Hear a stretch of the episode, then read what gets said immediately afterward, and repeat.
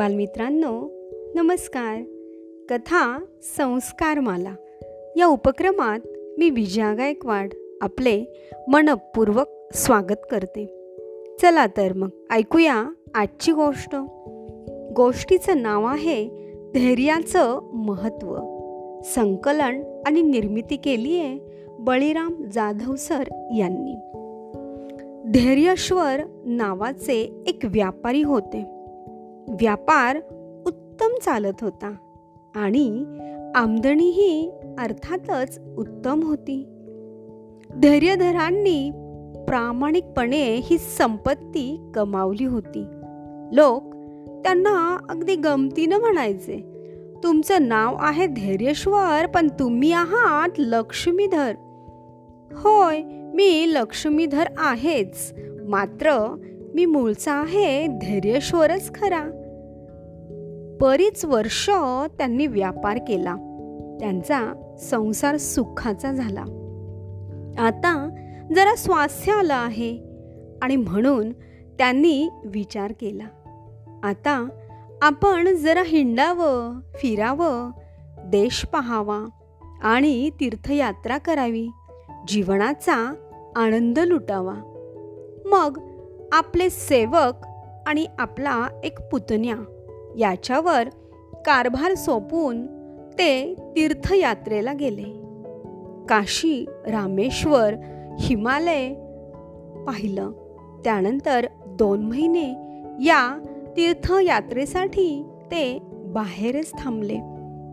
त्यानंतर आता परत आलो की पेढीवर बसायचं असा विचार करून ते परतीच्या वाटेला लागले.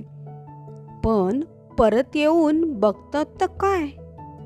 पुतण्या आणि सेवक दोघेही घरात हताशपणे बसले होते.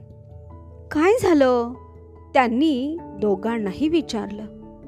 अहो आपलं दुकान पेढी सर्व काही आगीच्या भक्षसाणी पडलं आहे. काहीही राहिलं नाही. आम्हीच कसे तरी जीव वाचवू शकलो. आणि आग कशी लागली हेही समजलं नाही. पुतण्यानं उत्तर दिलं. धैर्यश्वरांनीही क्षणभर विचार केला. त्यांना क्षणभरच अस्वस्थ वाटलं.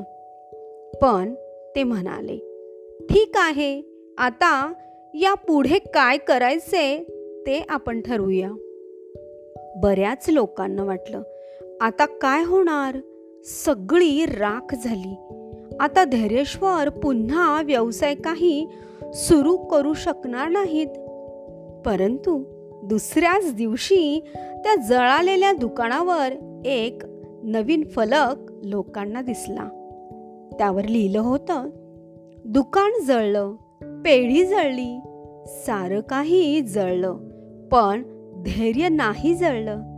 उद्यापासून दुकान पुन्हा नव्यानं सुरू करत आहोत. हे वाचून लोकांना पटलं की धैर्यश्वर हे नुसतेच लक्ष्मीधर नसून खरोखर धैर्यश्वर आहेत. तर बालमित्रांनो अशी होती ही आजची धैर्याची गोष्ट. संकटांना धैर्यानं तोंड दिलं तर नक्कीच आपल्याला मार्ग सापडतो. म्हणून तर म्हटलंय ना धराल धीर तर बनाल वीर. आवडली ना आजची गोष्ट? धन्यवाद.